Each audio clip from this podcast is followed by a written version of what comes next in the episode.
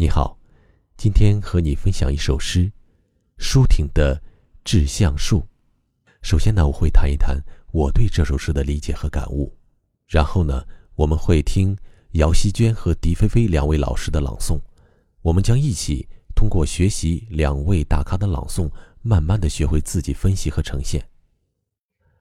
一般来说，诗歌是最难诵读的，因为诗歌它省略了很多的文字，语言是非常的凝练的，但是它的内涵却是非常的丰富，情感也是浓缩和集中的。所以在我们真正朗诵之前，要通过查阅资料和分析，去试着感受诗人丰富的感情和想象，以此呢来唤醒自己和诗人一样的激情。最后呢，我们再通过自己的声音色彩和语言技巧。把它给表现出来，感染人，打动人。同样一首诗，不同的人会有不同的理解，那不同的理解就会有不同的表达。所以接下来我先分析一下我对这首诗的理解。这首诗的前十二行，内容是先并列后递进的。这里面呢列举了六种意象，这六种意象是甘于附庸的，或者是一味的奉献。不争取人格独立的，我们可以试着先用自己的话把它给表达出来。我们可以这样去说：如果你是高枝，我不愿意做凌霄花；如果你是绿荫，我不愿意做痴情的鸟儿；如果你是一座高山，那我不愿意做山上清凉的泉源，也不愿意做那一个个的险峰，甚至我也不愿意。只是日光，或者是春雨。我不希望自己是这个样子，因为这些都还不够。前面这些并列的意象呢，每一个都能引起我们的想象和思考。我们看到这些意象，想到这些意象，可能会问自己：现实生活当中，我是不是就是这种样子呢？这就会吸引我们。继续往下阅读，去寻找答案了。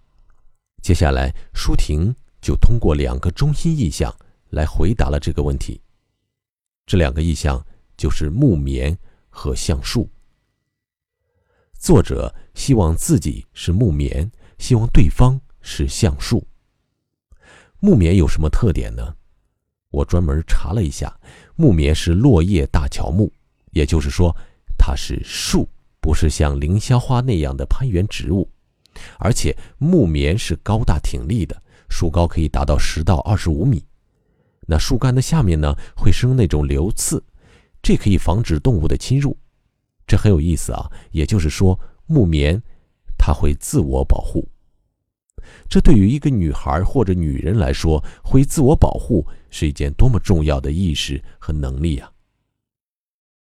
木棉在不同的季节有不同的色彩和外观。春天的时候是橙红色的，到了夏天绿树成荫，秋天的时候呢枝叶萧瑟，到了冬天就是秃枝寒树了。四个季节展现了不同的景象，这也暗示着一个独立的女性在不同的时期要活出不一样的人生。而橡树呢，也是非常的高大。它的适应能力非常强，耐干旱、高温、水湿霜冻，而且橡树是长寿的。目前存活的最古老的橡树已经有一万多年了。所以，正是因为橡树有了这些特质，诗里面才会有共同分担寒潮、风雷霹雳，共同享受雾霭流岚红泥。也就是说，木棉和橡树在一起，它们相互独立。又相互扶持，所以在诗的最后面有这样一句话，叫“这才是伟大的爱情，坚贞就在这里。”当然了，诗中讲的这个橡树呢，它并不是一个具体的对象，呃，我想它应该是诗人理想的爱人的象征。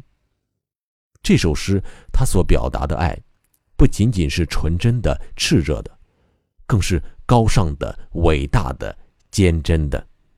接下来，我们先听一听姚希娟老师的朗诵。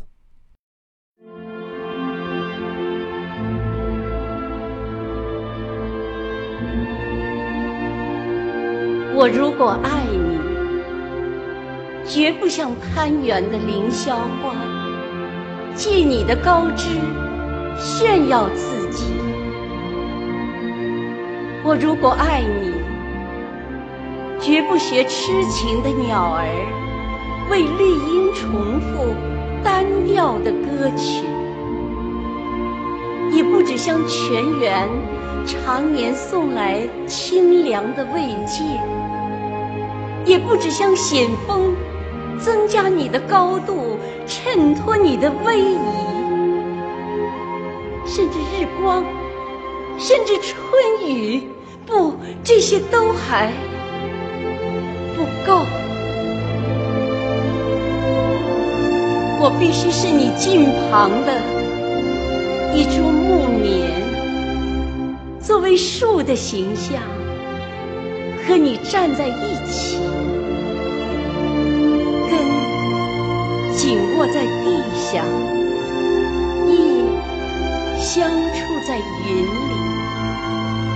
每一阵风过，我们都互相致意，但没有人听懂我们的言语。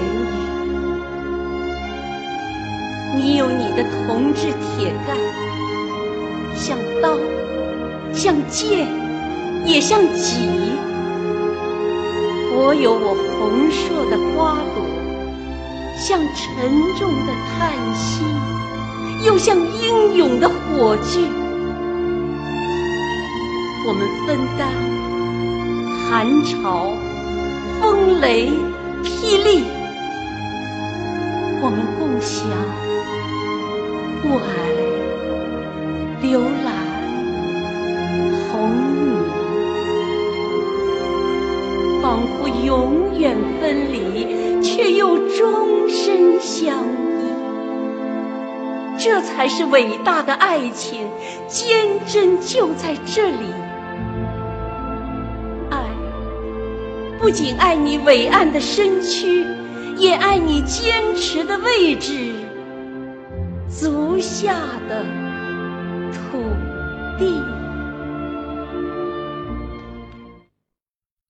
听完姚希娟老师的朗诵呢，我们接下来试着分析一下这首诗的第一部分，也就是从开头到“甚至日光，甚至春雨”。从语气语调上来说呢，是比较平静清淡的，节奏上是逐步推进的。我们可以试着感受一下两个“我如果爱你”，我如果爱你。这是第一个，好，我们来听第二个。我如果爱你，下面也不止向泉源，也不止向险峰，也是递进的。也不止像泉源，常年送来清凉的慰藉；也不止像险峰，增加你的高度，衬托你的威仪。最后到了，甚至日光，甚至春雨，是持续的推进，为下面的不，这些都还不够这一句做好准备。不，这些都还不够。这一句比较有意思啊。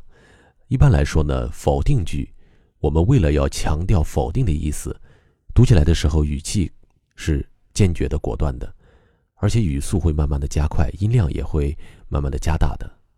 第一个不呢，音量是加强的，位置稍微靠后一点，是实声，是坚决的否定前面我们所说的那些意象。这些都还，这四个字呢是紧促的、快速的，否定的更彻底。接下来停顿了一下，像是在思考，然后才柔声细语的说出了。不够，这个有一点点像自言自语，虚声弱音，速度也是慢的。就这样，短短的七个字，就分出了鲜明的层次，处理的非常有味道。不，这些都还不够。前半句话是强、浓、实、快，后边这两个字呢，就是弱、淡、虚。慢，柔柔弱弱的、缓缓的说出这“不够”两个字，以柔显刚，更能表达出深度，让人觉得呢，这个否定是有思考过的，这不是一个呃头脑简单的女孩子一时冲动，不是盲目轻率的临时的决定，而且这样的处理呢，可以很自然的过渡到下一句：“我必须是你近旁的一株木棉。”作为树的形象，和你站在一起。这句当中呢，树是重音，然后站是次重音，一下子就把自己的态度和立场表明了。这也为下面跟橡树倾诉自己内心的幻想，创造了一个良好的气氛。根紧握在地下，叶相触在云里。每一阵风过，我们都互相致意，但没有人听懂我们的言语。这一段呢，语调是平静的、轻柔的，但是吐字是非常的干净利落，尤其是我们的言语。一字一顿，每个字都着意的加强了，但是音调反倒是低了下来，这样就会让我们觉得呢，这个轻柔当中暗含着认真的思考，这样呢就可以非常贴切的传达出对美好爱情的那份期待和憧憬。你有你的铜制铁干，像刀，像剑，也像戟。我有我红硕的花朵，像沉重的叹息，又像英勇的火炬。这一句呢是写橡树的阳刚，所以在发声上就增加了胸腔的共鸣，而且是以真声为主的，收音的时候是非常干脆果断的，这明显的增强了阳刚的那种气势。到了后半句。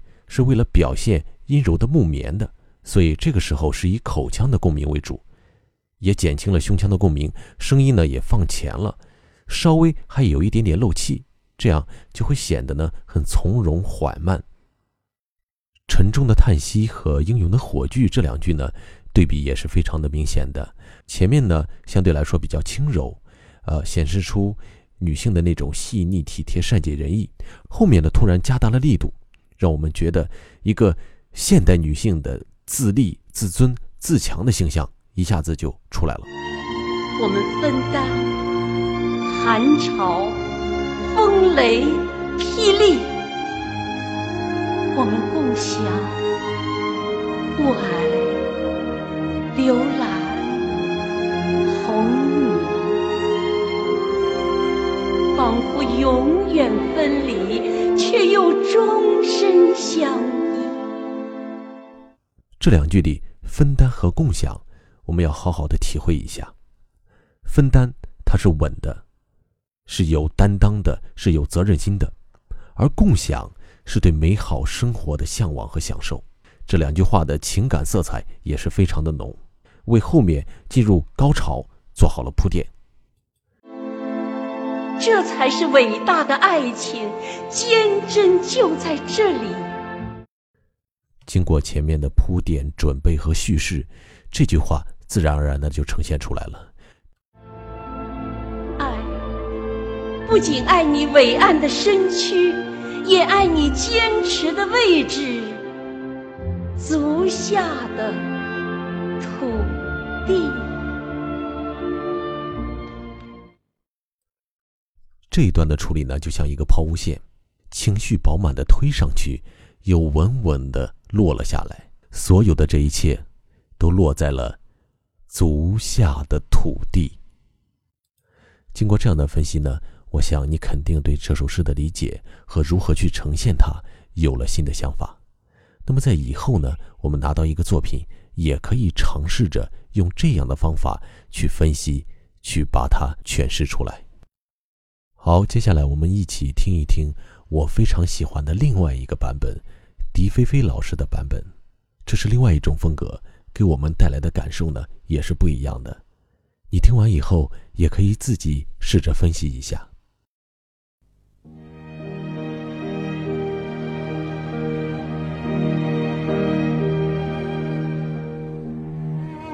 我如果爱你，绝不像攀援的凌霄花，借你的高枝炫耀自己。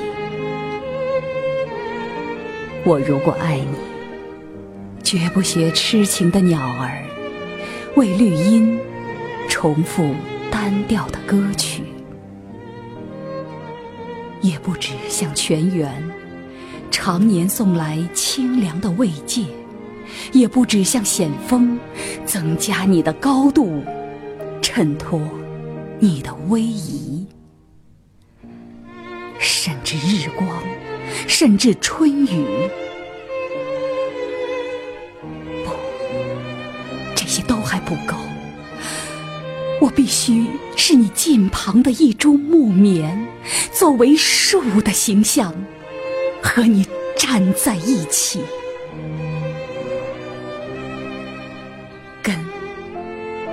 紧握在地下，叶相触在云里，每一阵风过。我们都互相致意，但没有人听懂我们的言语。你有你的铜枝铁干，像刀，像剑，也像戟；我有我的红硕的花朵，像沉重的叹息，又像英勇的火炬。我们分担寒潮。风雷、霹雳，我们共享雾霭、流岚、红霓，仿佛永远分离，却又终身相依。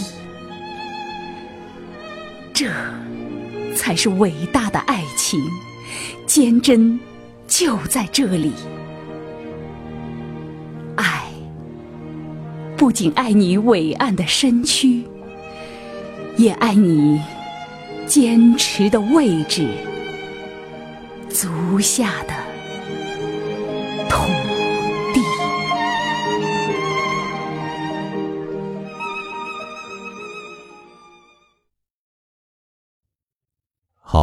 今天的诗歌分享呢就到这里，期待与你下一次相遇。